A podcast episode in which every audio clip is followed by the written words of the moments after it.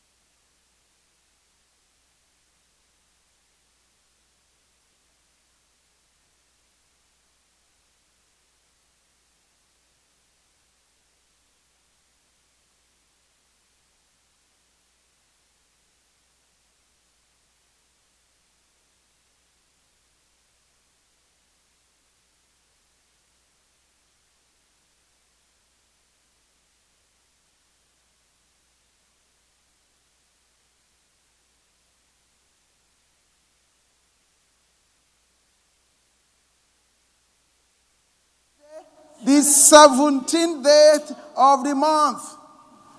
On the mountain of Ararat. Now, you understand the story, the flood of Noah up to this point. The waters are receding. The judgment has passed. But we are told specifically that the ark that saved Noah and his family rested at the Mount of Ararat on what date? The 17th day of the seventh month. That seventh month, God will later change in Exodus to, begin, to become the first month. Don't ever forget that. This is the seventh month of the civil Hebrew calendar. However, the seventh month in the Hebrew civil calendar, in Exodus chapter 12, God changed it and made it the first month of their sacred calendar. So the seventh month and the, seventh, and the first month being one and the same. Did you get that? No, you did not get it.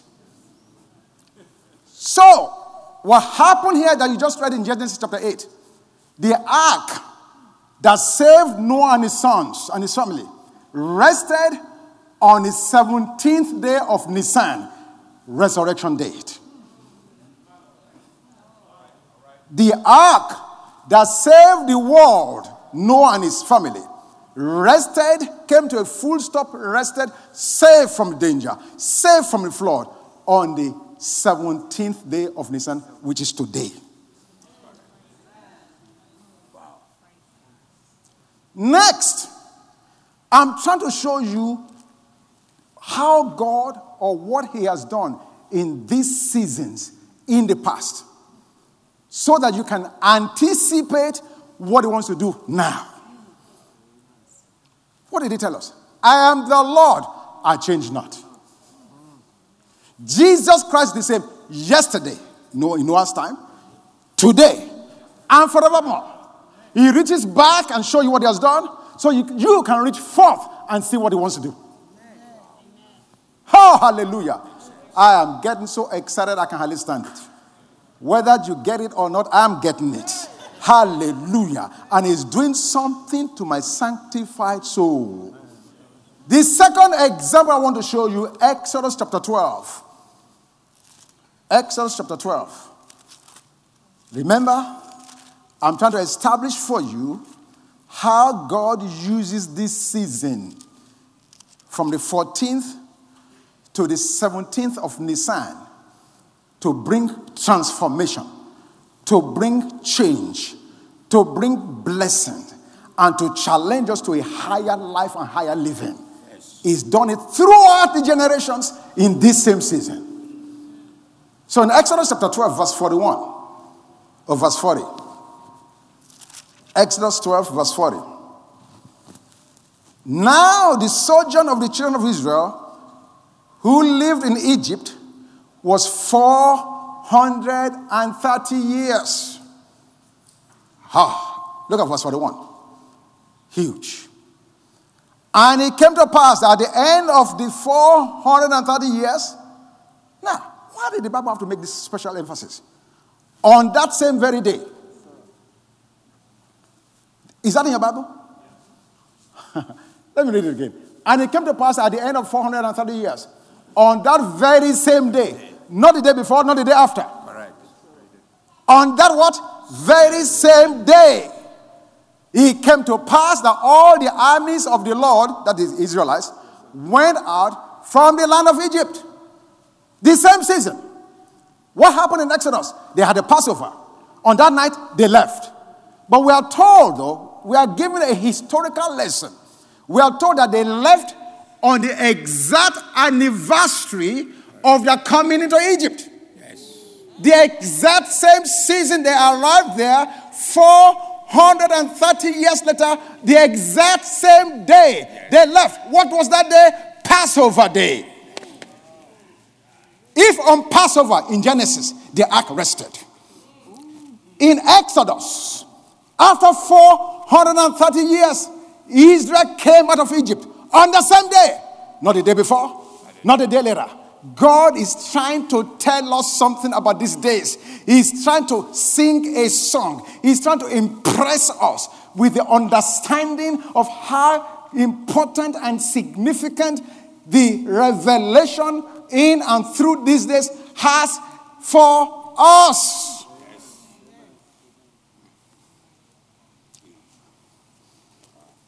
Unbelievable. Now, let me chill down a little bit. Let me read the scripture for you Psalms 89, verse 15. Give it to me in the Amplified Translation. Psalms 89, verse 15, in the Amplified. Folks, all we have is the biblical record that God has given us. And the power of the Holy Spirit to breathe on them to help me and you get revelation. So we must be students of the Bible. After all the shouting and all the dancing and all the praising, we better know the Word of God. Because the Holy Spirit is only going to breathe upon the Word of God, not upon my shouting. Look at what it says Blessed, happy, fortunate, to be envied. Are the people that are just shouting? Oh, come on. Are the people who know? What do you know, Greg? Yes. Coach, what do you know? Do you know that you are living in a season of transformation? Do you know that you are living in a season of God's blessings? Do you know that you are living in a season when all sin and the devil has been judged? Do you know that? Because if you don't know these things, the world will come at you and you will not be able to stand. Blessed, happy, fortunate to be envied are the people who know the joyful sound, who understand and appreciate the spiritual blessings symbolized by the feast. They walk, oh Lord, in the light and favor of your countenance. This is the deal. 1 Corinthians 15 20 says, Jesus Christ is the first fruit. What does that mean? If all you know is the New Testament, you don't have a solid foundation in understanding this. Yes. That's true. You don't. Because the New Testament gives us the reality of it. But in order for me to enjoy the reality, I must go back to the foundation. Are you hearing what I'm saying to you? My God, my God, my God, I'm about, I'm about to burn up. He's the first fruit. So, what does that mean? For me and you to understand what it means, we have to go back to Leviticus or Exodus or Deuteronomy. But for today, let's go to Leviticus 23, verse 10. Leviticus 23, verse 10. Is that Mike? Oh, wow. You're sticking here. Okay. God found you out, my friend. This is Moses. Speak to the children of Israel and say to them, When you come into the land which I give you, and reap its uh, harvest, then you shall bring a sheaf of first fruits of your harvest to the priest. They cannot do this until they came into the promised land. Because when they were delivered from Egypt, they were marching, they were walking away, they were walking in the wilderness. So they, the first chance they had to do this was after they settled in Canaan. This first fruit is the third and final celebration that accompanies Passover. So in Egypt, they killed the Passover. They had unleavened bread. And immediately they began to leave Egypt into the wilderness. But they never celebrated this because they had no farm, no harvest. But when they got to the promised land, this became enacted. Now, this sheaf of first fruits is a celebration that God gave to Israel to commemorate Jesus' rising from the dead.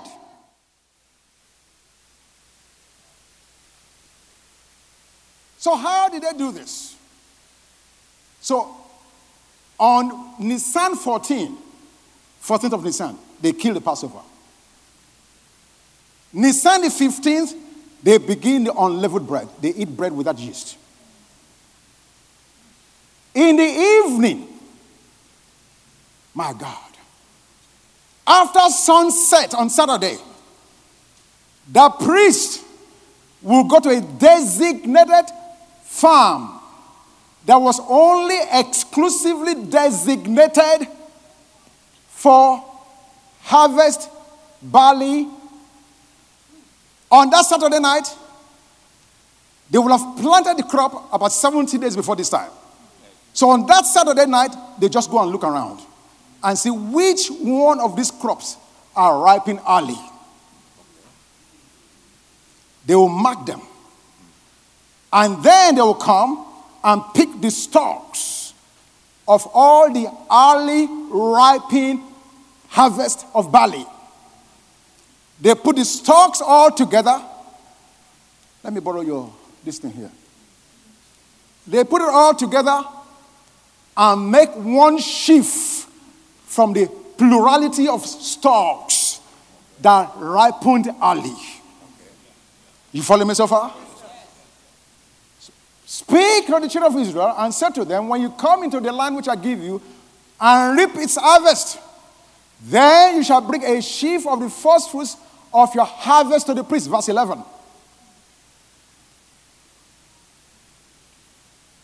He shall wave the sheaf before the Lord to be accepted on your behalf. On the day after the Sabbath, the priest shall wave it. That word wave, if you look in the NLT, really means lift. You don't wave like this. If you've ever been to a football game, I'll begin to do the waves. Everybody's going like this. If you've been to the beach and see the, the waves of water coming in, how does it come? It comes exactly. If you've been on a cruise and you see the waves beating against the ship, it always comes like this.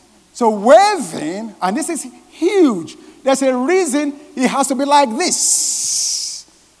So, the priest was to collect a sheaf like this and bring it to the temple before God in honor of God, in saint of God. We recognize without you we can't do anything. It was you that blessed the ground that produced this crop.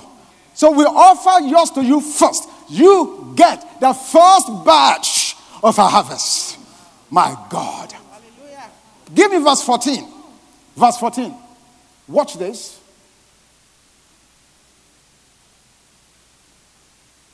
Do not eat any bread or roasted grain or fresh kernels on that day until you bring this offering to your God. This is a permanent law for you. It must be observed from generation to generation wherever you live. What is he saying? God is saying, I realize you still have a farm full of crop, but you cannot touch any of the harvest on that farm. You cannot eat bread from it. You cannot eat grain from it. The farm is deemed unlawful and unacceptable until you bring me the first fruit.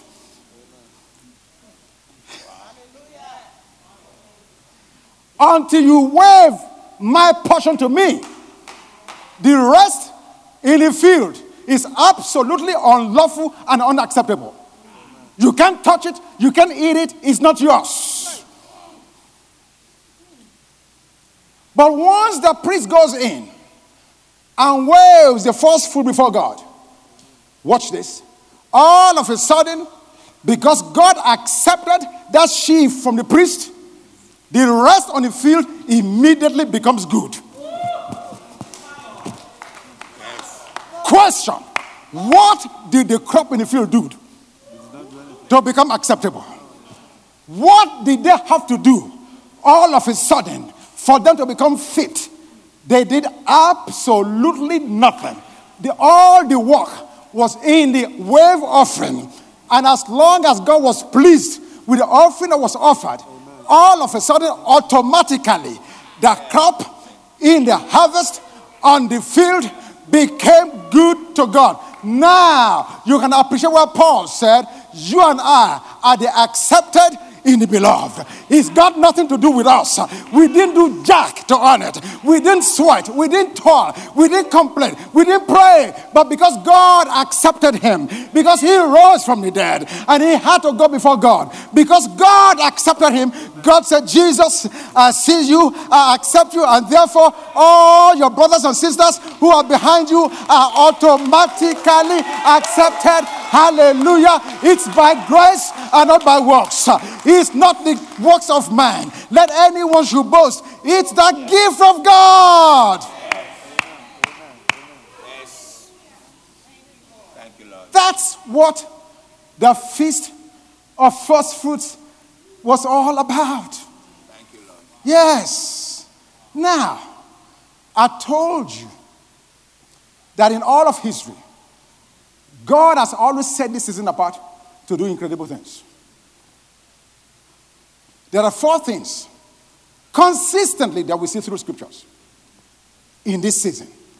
Whether it was in Noah's time, whether it was in Exodus chapter 12, or whether it's in Second Chronicles chapter 29 with Hezekiah, Four things are consistent in this season. Number one, God always judged the wicked world.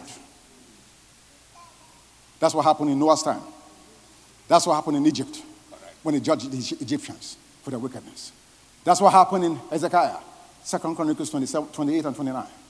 Yeah. He always judges the wicked world, number one. Number two, and this is why you need to know this season.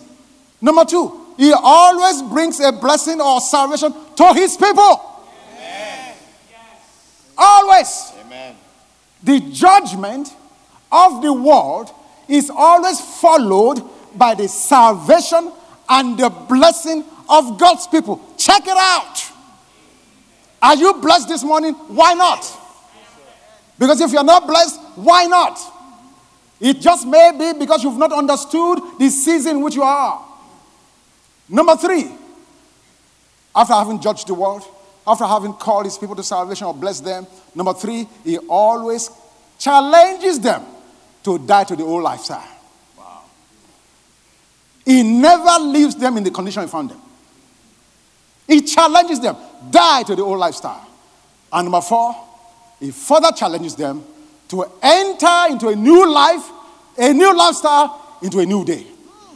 Always Always judgment, salvation, challenge to live the old lifestyle, and challenge to enter into a new one. Consistently. Now, let's just go further because of time here. What happened from the cross to the crown? What happened? What happened? go to me with me to Luke chapter 43. Luke, I'm sorry.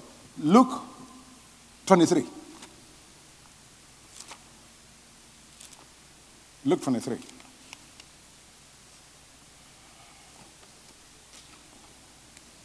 So you understand the historical background. You understand that God has been doing this forever.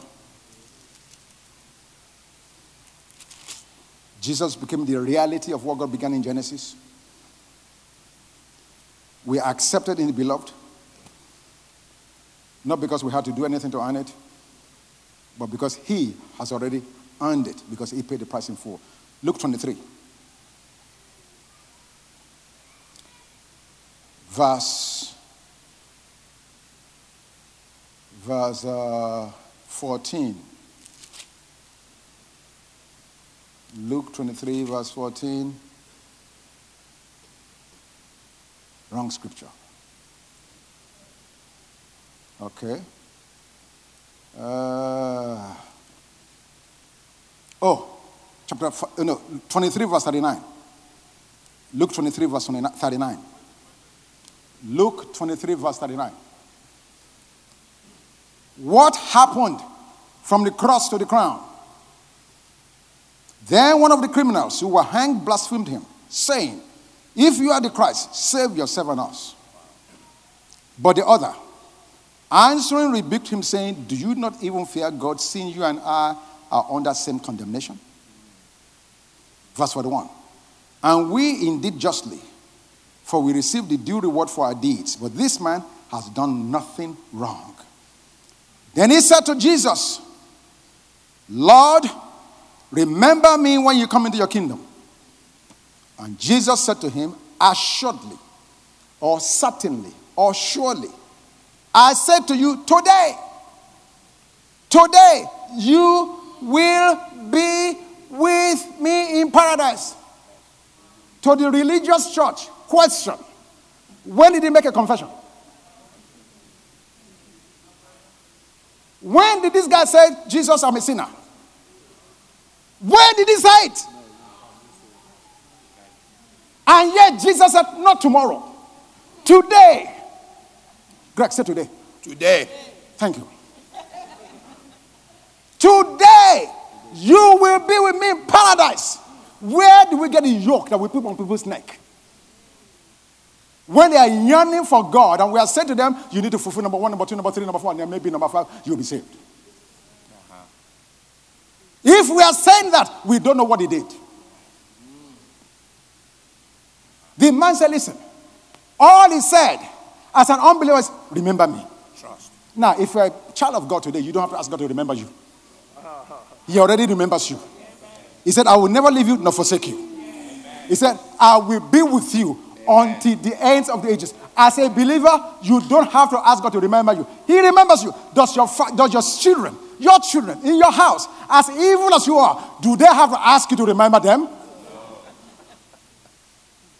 If you, being evil, do not need reminding for your children to know you they are there, how much more God? But for the unbeliever, absolutely. You need to knock on the door and say, Remember me. Yes, it's what they did. But the point here is when Jesus went on that cross, pardon was freely granted without condition except believing. Except believing. And I can give you four scriptures in the book of Acts where the only condition to be saved is believe. Ah, you guys are looking at me very funny. Okay, let's go to some scriptures. First of all, the classic royal scripture. Put it on there. Romans 10 9. That's the classic salvation scripture. Romans 10, verse 9. Quickly, sir. Thank you. What did he say? That if you confess with your mouth the Lord, what? Jesus. And what? Believe in your heart that God has what? Raised him from the dead. You will be saved. Tell me where it says you are sinner there. Hallelujah. Hallelujah. Show it to me. Let scripture speak to us this morning, not religion. Otherwise, Jesus' death, burial, and resurrection will be in, in vain. Yes. Give me the book of Acts, uh, chapter 10. No, let's start from verse, verse 8, chapter 8. Acts 8. Acts chapter 8, verse 35.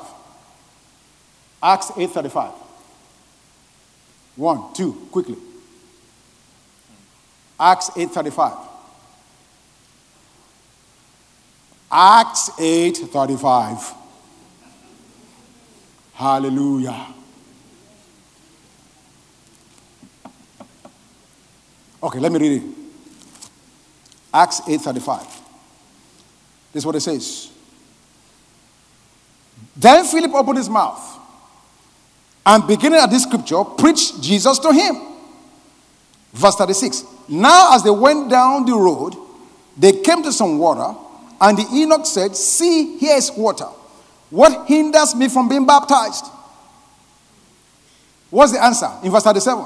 Then Philip said, If you believe with all of your heart, you may. And he answered and said, I believe that Jesus Christ is the Son of God. End of story. Where is his confession of all his sins of his father and his mother? Now, I'm not minimizing sin. You must understand that clearly. If you sin, you pay the price. But what I'm saying to you is, which if I get time, I'm going to get to it. The reason Jesus came is to put an end to sin. People don't go to hell because they sin, they go to hell because of unbelief. We commit sins because of unbelief. So sins are the, what do you call it, the symptoms. The root is unbelief. If you are correcting the symptoms, you will never be free of sin. But you lay an axe to the root, which is what? Unbelief. You eliminate unbelief, righteousness will show up. But if you continue in the sin business, you are playing with fire. You live a miserable, agonizing, terrible lifestyle, pain continually. Because sin pays wages. In Acts chapter 10, Peter got to the house of Cornelius to really break and shatter this religious thinking. The man of God was preaching. He did not even make an altar call yet. He's preaching to sinners. And before he could even make an altar call, the Bible said the Holy Ghost came and were baptized in Holy Ghost. While the man was still speaking. Question, Greg, how could they have been born again? When did they confess their sins? When? While the word was going on, they, became, they started to speak in other tongues. And Peter said, Wait a minute, ah, I, have not, I've not had time to make my altar call. What's going on? Stop, stop, don't speak in tongues. Stop. Hey, confess your sin. Two. No, that's not what he did. He knew better. Now, in Acts chapter 2, Peter actually said to those Jews who were listening to him to repent and believe. So let me address that. He said they should repent and believe. The question is, what does the word repent mean? What does it mean? It does not mean what you and I have read into it. Repent simply means change your mind. Change your mind. Repent. Change the way you are thinking. And then believe what's been offered you. And you do that, the Bible says you'll be saved. Amen? So the first thing we see on that cross is that pardon was granted to the thief. And I'm sure there's nobody here this morning that is a thief. And so, if God could grant pardon to a thief, a man who was identified and clearly declared to be a thief, yes. what is it that you are doing that God will not forgive you of? Why you are allowing your guilt and condemn, condemnation to beat you down? And God is forgiving a thief and telling the thief, today you'll be with me in paradise. Wow. Wow. Secondly, what happened from the cross to the crown? Colossians chapter 2. Colossians chapter 2. Colossians chapter 2. Wow. Time is gone. Verses 14 and 15. Colossians 2, verses 14 and 15. I'll start from verse 13. Colossians 2, verse 13. And you, being dead in your trespasses, and the uncircumcision of your flesh he has made alive together with him, having forgiven you all trespasses. But that's not all. Verse 14. Having wiped out the handwriting of requirements that was against us, which was contrary to us, and he has taken it out of the way, having nailed it to the cross.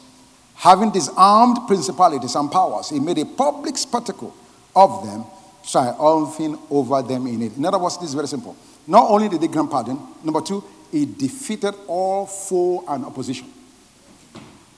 All foes and opposition. The principalities and the powers. It totally, completely disarmed them. How do we know this for a fact? How do we know this for a fact? We know for a fact because in Matthew chapter 23, the Bible says the graves were opened. And many of the saints who had died previously, in demonstration of his power over sin, death, and the devil. He released them and they came out of the grave. Yes. No longer being held Yes. by the stink of death or the grave. Hallelujah. I am telling you that this season is a special season.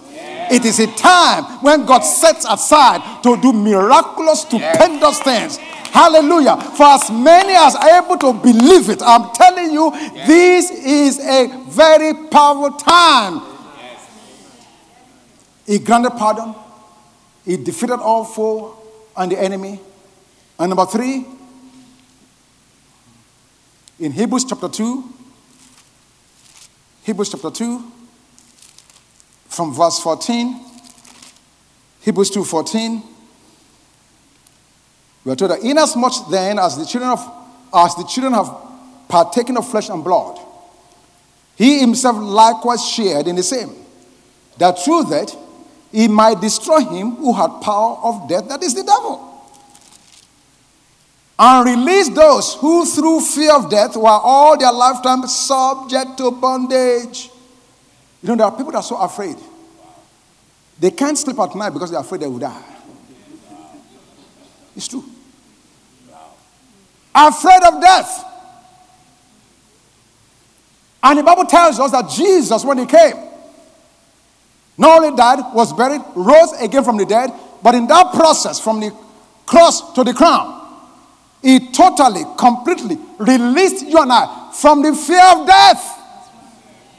Why? Because he has conquered death itself. Otherwise, he would not have gotten up. Amen. So you and I can live today with the assurance that death cannot hold us down. Amen. Amen. Pardon is granted. The enemy is defeated. Number three, he has released us from the fear of death. And number four, First Peter chapter 3. First Peter chapter 3. This is very important. Verse 18. First Peter 3 18. Look at what the Bible says. For Christ, who also suffered once for sins, the just for the unjust. Why? That he might bring us to God. Yes. This is the reason Guarantee. that he might what bring, us, to, to God. He just didn't want listen listen listen listen in exodus when israel left god told pharaoh let my first son israel go exodus 4.22 and he gave the reason that they may serve me it's not just let them go for going sake. This is our problem in the church. Thank God for Resurrection Sunday. Thank God that Jesus rose from the dead. Thank God that we are saved. We are born again. We are heaven bound. Thank God. But at what expense?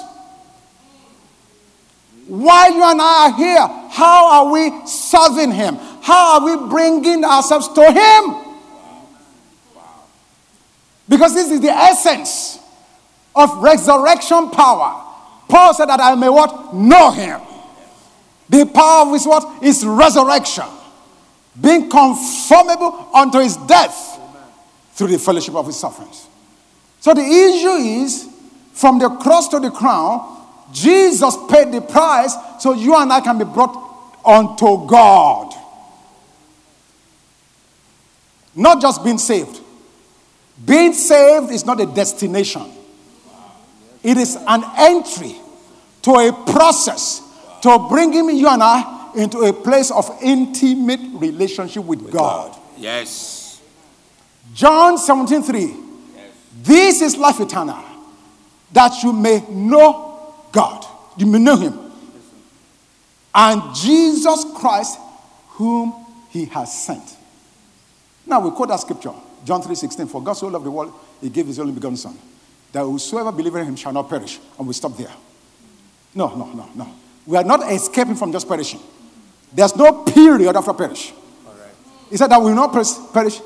And what? Everlasting life. What is everlasting life? Knowing God. Knowing God. So God gave his son. So we don't perish and we get to know him. Both. Both. Thank you for that. Amen. Thank you for that. Amen. Amen. Amen. Okay. Let me just close this out.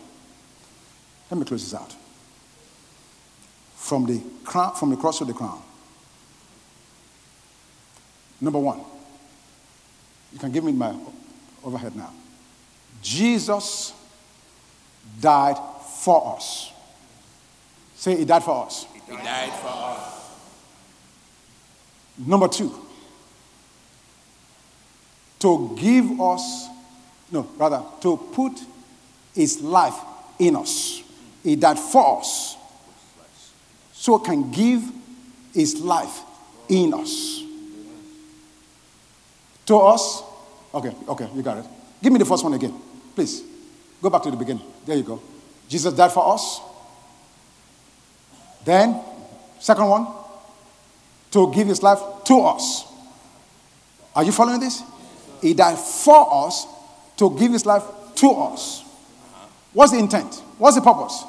So that he can live his life in us. And lastly, so that we can express his life through us. That's four key. That's four reasons for everything that's happening right now. Correct. For us, to us, in us, through us. Let's say that together. Say for us. Say to us. Say in us. And say through us. Through us. The first two, it's no problem. Fait accompli. Oui.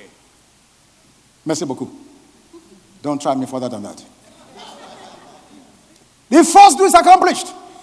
He died for us, we had no part in that. So he can give his life to us, we have no part in that. Yes. But he's yearning on this resurrection morning is that he wants to live in us. Amen. Now, let me explain that to you. Living in you means he wants to change you.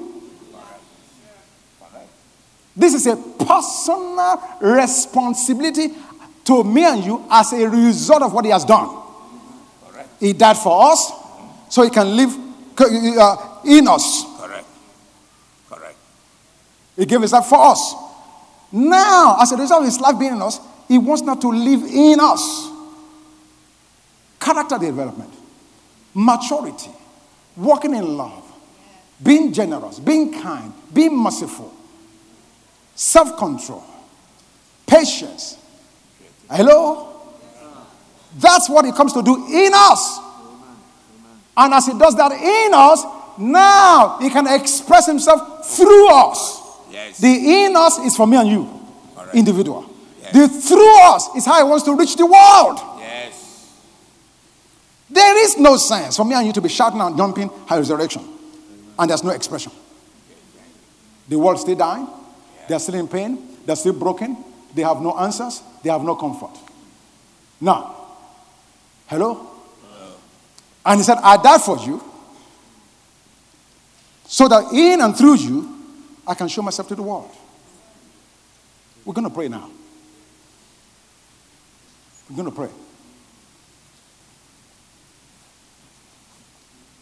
And my prayer for us, I want us to ponder this as we pray. Are we allowing Him to live through us? In fact, that, that's, that's, that should be the second question. The first question should be Are we allowing His life in us? Even though it's there, but it takes me and you yielding for Him to be able to do what He wants to do. So the question is Are, are we yielded? Because the power of resurrection is to bring change. Change to a new day, a new life, a new lifestyle. Just as in Noah's day, when the ark rested, there was change. The judgment was stopped. They came into a new life. In Exodus, when they left Egypt, they left the bondage and the hard oppression life of Egypt behind them. And they entered into Canaan, a new place, a new life, a new set, new way of living. So the same it is for us in Resurrection Sunday. When we accept what God has done for us, there must be change. So I want you to ask yourself the question Are you yielding sufficient enough for Him to live in you?